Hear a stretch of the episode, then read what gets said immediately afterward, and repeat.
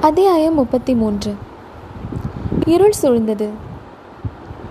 மாமல்லர் அன்று ஆயனரின் அரண்ய வீட்டிலிருந்து புறப்பட்டு காஞ்சி நகரை நோக்கி சென்றபோது உச்சி நேரம். நிர்மலமான நீல ஆகாயத்தில் புரட்டாசி மாதத்து சூரியன் தலைக்கு மேலே தகதகவென்று பிரகாசித்துக் கொண்டிருந்தான். ஆயினும் மாமல்ல நரசிம்மருக்கு அப்போது வானமும் பூமியும் இருள் சூழ்ந்திருந்ததாக தோன்றியது. அமாவாசை நள்ளிரவில் நாலாபுறமும் வானத்தில் கண்ணங்கரிய மேகங்கள் திரண்டிருந்ததைப் போன்ற அந்தகாரம் அவர் உள்ளத்தில் கவிந்து கொண்டிருந்தது. ஒரு சின்னஞ்சிறு நட்சத்திரத்தின் மினுக் மினுக் எனும் ஒளி கிரணத்தை கூட அந்த காரிருளில் அவர் காணவில்லை. ஆனால் திடீர் திடீரென்று சில சமயம் பேரிடி முழக்கத்துடன் கூடிய மின்னல்கள் கீழ்வான முகட்டிலிருந்து மேல்வான முகடு வரையில் அந்தகாரத்தை கிழித்து கொண்டு பாய்ந்த மின்னல்கள் கண்ணை பறித்து மண்டையை பிளக்கும் பயங்கர தீக்ஷண்ய ஒளி மின்னல்கள் மாமல்லருடைய உள்ளமாகிற வானத்தில் தோன்றத்தான் செய்தன. அந்த மின்னல் ஒளியெல்லாம் ஆயிரம் ஆயிரம் கூறிய வாள்களும் வேல்களும் போர்க்களத்தில் ஒன்றோடொன்று உராயும் போது சுடர்விட்டு ஒளிர்ந்து மறையும் மின்னல்களாகவே அவருடைய அக்கா அகக்காட்சியில் தோற்றமளித்தன. சிவகாமி அடியோடு நஷ்டமாகிவிட்டதாகவே மாமல்லர் எண்ணினார். சலுக்கரால் சிறைப்பட்டு சிவகாமி உயிர் வாழ்ந்திருப்பாள் என்று அவரால் கற்பனை செய்யவே முடியவில்லை. சிறைப்பட்டு சிறிது நேரத்திற்கெல்லாம் அவள் பிராணனை விட்டுத்தான் இருக்க வேண்டும். கேவலம் மற்ற சாமானிய பெண்களைப் போல் அவள் சத்ருக்கள் வசம் சிக்கிக் கொண்ட பிறகு உயிரை வைத்துக் கொண்டிருப்பாளா? மானத்தை காட்டிலும் பிராணனே பெரிது என்று எண்ணும் ஈனத்தனம் சிவகாமியிடம் இருக்க முடியுமா? தன்னுடைய வாழ்க்கையிலிருந்தும் இந்த பூலோகத்திலிருந்தும் அந்த தெய்வீக ஒளிச்சுடர் முடிவாக மறைந்தே போய்விட்டது. அத்தகைய தெய்வீக சௌந்தரியத்துக்கும் கலைத்திறனுக்கும் மேன்மை குணத்துக்கும் இந்த உலகம் தகுதியற்றது. தானும் தகுதியற்றவன். இரண்டு தந்தைகளுமாய் சேர்ந்து சிவகாமியின் உயிருக்கு இறுதி தேடிவிட்டார்கள். தன்னுடைய வாழ்வுக்கும் உலை வைத்து விட்டார்கள். ஆன போதிலும் அவர்கள் மீது மாமல்லரால் அதிகம் கோபம் கொள்ள முடியவில்லை. மகளை பிரிந்து துயரத்தினால் ஆயனர் ஏறக்குறைய சித்தப்பிரமை கொண்ட நிலையில் இருக்கிறார் கால் முறிந்து எழுந்து நிற்கவும் முடியாமல் கிடந்த இடத்திலேயே கிடக்கிறார். அவர் மேல் எப்படி கோபம் கொள்வது? அல்லது போர்க்களத்திலே படுகாயமடைந்து யமனுடன் போராடி கொண்டிருக்கும் மகேந்திர பல்லவரிடம்தான் எவ்விதம் கோபம் கொள்ள முடியும்? சிவகாமி இல்லாத உலகத்திலே தாம் உயிர் வாழ்வது எனும் எண்ணத்தை மாமல்லரால் சகிக்கவே முடியவில்லை. எனினும் சில காலம் எப்படியும் பல்லை கடித்துக்கொண்டு ஜீவித்திருக்கத்தான் வேண்டும். நராதர்மர்களும் நம்பிக்கை துரோகிகளும் மனித உருக்கொண்ட ராட்சதர்களுமான வாதாபி சலுக்கர்களை பழி வாங்குவதற்காகத்தான் இதுவரையில் இந்த உலகமானது கண்டும் கேட்டும் இருக்காத முறையிலே பழிவாங்க வேண்டும். சலக்கர் தொண்டை நாட்டில் செய்திருக்கும் அக்கிரமங்களுக்கு ஒன்றுக்கு பத்து மடங்காக அவர்களுக்கு செய்ய வேண்டும். சலுக்க நாட்டில் இரத்த ஆறுகள் ஓட வேண்டும். அப்படி பெருகி ஓடும் செங்குருதி நதிகளில் பற்றி எரியும் பட்டணங்களின் மீது கிளம்பும் அக்னி ஜுவாலைகள் பிரதிபலிக்க வேண்டும். அந்த அரக்கர்களின் நாட்டிலே அப்பொழுது எழும் புலம்பல் ஒளியானது தலைமுறை தலைமுறையாக கேட்டுக்கொண்டிருக்க வேண்டும். இவ்விதம் பழி வாங்குவதை பற்றி எண்ணிய போதெல்லாம் மாமல்லருக்கு சிறிது உற்சாகம் உண்டாயிற்று. அடுத்த கணத்தில் சிவகாமி உலகில் இப்போது இல்லை. அவளை இனிமேல் பார்க்கவே முடியாது என்ற எண்ணம் தோன்றியது. உற்சாகம் பறந்து போய் சோர்வு குடிகொண்டது உடம்பின் நரம்புகள் தளர்ந்து சகல நாடிகளும் ஒடுங்கி குதிரையின் கடிவாளங்கள் கையிலிருந்து நழுவும்படியான நிலைமையை அடைந்தார். அந்த மன சோர்வை போக்கிக் கொள்வதற்காக மாமல்லர் பழைய ஞாபகங்களில் தம்முடைய மனதை செலுத்த முயன்றார்.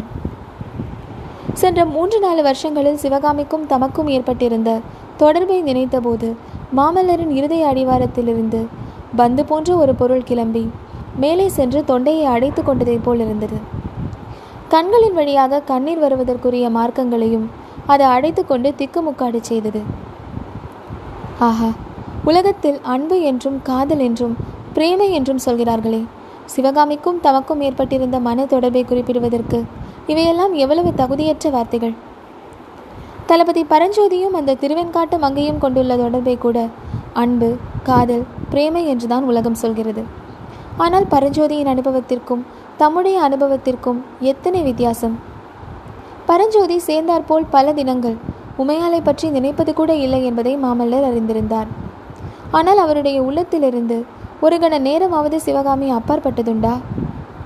கேணியில் உள்ள தண்ணீரை இறைத்துவிட்டால் அடியில் உள்ள நீர் ஊற்றிலிருந்து குபுகுபுவென்று தண்ணீர் மேலே வரும் அல்லவா அதே மாதிரியாக மாமல்லரின் இருதயமாகிய ஊற்றிலிருந்து சிவகாமியின் உருவம் இடைவிடாமல் மேலே வந்து கொண்டே இருந்தது. ஆயிரம் ஆயிரம் சிவகாமிகள் நெஞ்சின் ஆழத்திலிருந்து கிளம்பி மேலே மேலே வந்து மறைந்து போய்க்கொண்டே இருப்பார்கள். முகத்தில் புன்னகை பூத்த சிவகாமி கலீரென்று சிரிக்கும் சிவகாமி புருவம் நெறித்த சிவகாமி சோகம் கொண்ட சிவகாமி பயத்துடன் வெருண்டு பார்க்கும் சிவகாமி கண்களை பாதி மூடி ஆனந்த பரவசத்தில் இருக்கும் சிவகாமி வம்பு சண்டைக்கு இழுக்கும் விளையாட்டு கோபம் கொண்ட சிவகாமி.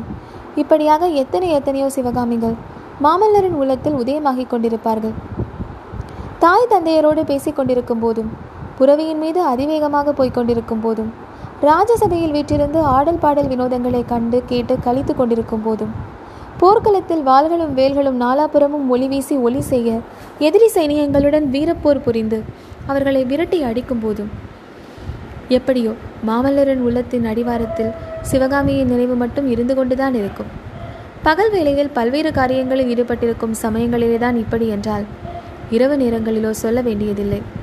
காஞ்சி நகரில் அரண்மனையில் தங்கும் நாட்களில் இரவு போஜனம் முடித்து தாம் தன்னந்தனியாக படுக்கைக்கு போகும் நேரத்தை எப்போதும் மாமல்லர் ஆவலுடன் எதிர்நோக்குவது வழக்கம். ஏனென்றால் சிவகாமியை பற்றிய நினைவுகளிலேயே அவருடைய உள்ளத்தை பூரணமாக ஈடுபடுத்தலாம் அல்லவா? கருவண்டை ஒத்த அவளுடைய கண்களையும் அந்த கண்களின் கருவிழிகளை சுழற்றி அவள் பொய்க்கோபத்துடன் தன்னை பார்க்கும் தோற்றத்தையும் நினைத்து நினைத்து போதை கொள்ளலாம் அல்லவா? இப்படி நெடுநேரம் சிவகாமியை பற்றி எண்ணமிட்டு கொண்டிருந்த பிறகு கடைசியில் கண்களை மூடி தூங்கினாள் தூக்கத்திலும் அவளை பற்றிய கனவுதான். எத்தனை விதவிதமான கனவுகள்! அந்த கனவுகளில் எத்தனை ஆனந்தங்கள் எத்தனை துக்கங்கள் எத்தனை அபாயங்கள் எத்தனை ஏமாற்றங்கள். கனவுகளிலே என்னவெல்லாமோ ஆபத்துக்கள் சிவகாமிக்கு ஏற்பட்டதும் அவற்றிலிருந்து அவளை தப்புவிக்க தாம் முயன்றதும். சில சமயம் அவளை காப்பாற்றுவதற்கு முன்னாலே கனவு கலைந்து எழுந்து மீதி இரவெல்லாம் கவலைப்பட்டு கொண்டிருப்பதும்.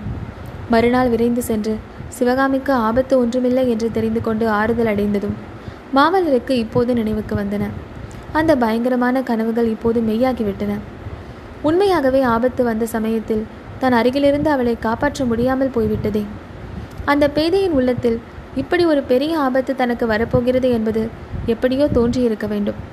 இதன் காரணமாகத்தானே அவள் தன்னிடம் அடிக்கடி என்னை மறக்க மாட்டீர்கள் அல்லவா? என்றும் என்னை கைவிட மாட்டீர்கள் அல்லவா? என்றும் கேட்டுக்கொண்டிருந்தாள் அப்போதெல்லாம் இதென்ன அர்த்தமில்லாத கேள்வி? என்று மாமல்லர் அலட்சியமாக திருப்பி கேட்பது வழக்கம். உண்மையில் அது எவ்வளவு அர்த்த புஷ்டியுள்ள கேள்வி. சிவகாமி என் கண்ணே உன்னை மறக்க மாட்டேன். இந்த ஜென்மத்தில் உன்னை மறக்க மாட்டேன். எந்த ஜென்மத்திலும் மறக்க மாட்டேன். உன்னை என்னிடமிருந்து பிரித்த பாதகர் மேல் முதலில் பழி வாங்குவேன். அதற்கு பிறகு உன்னை தேடிக்கொண்டு வருவேன்.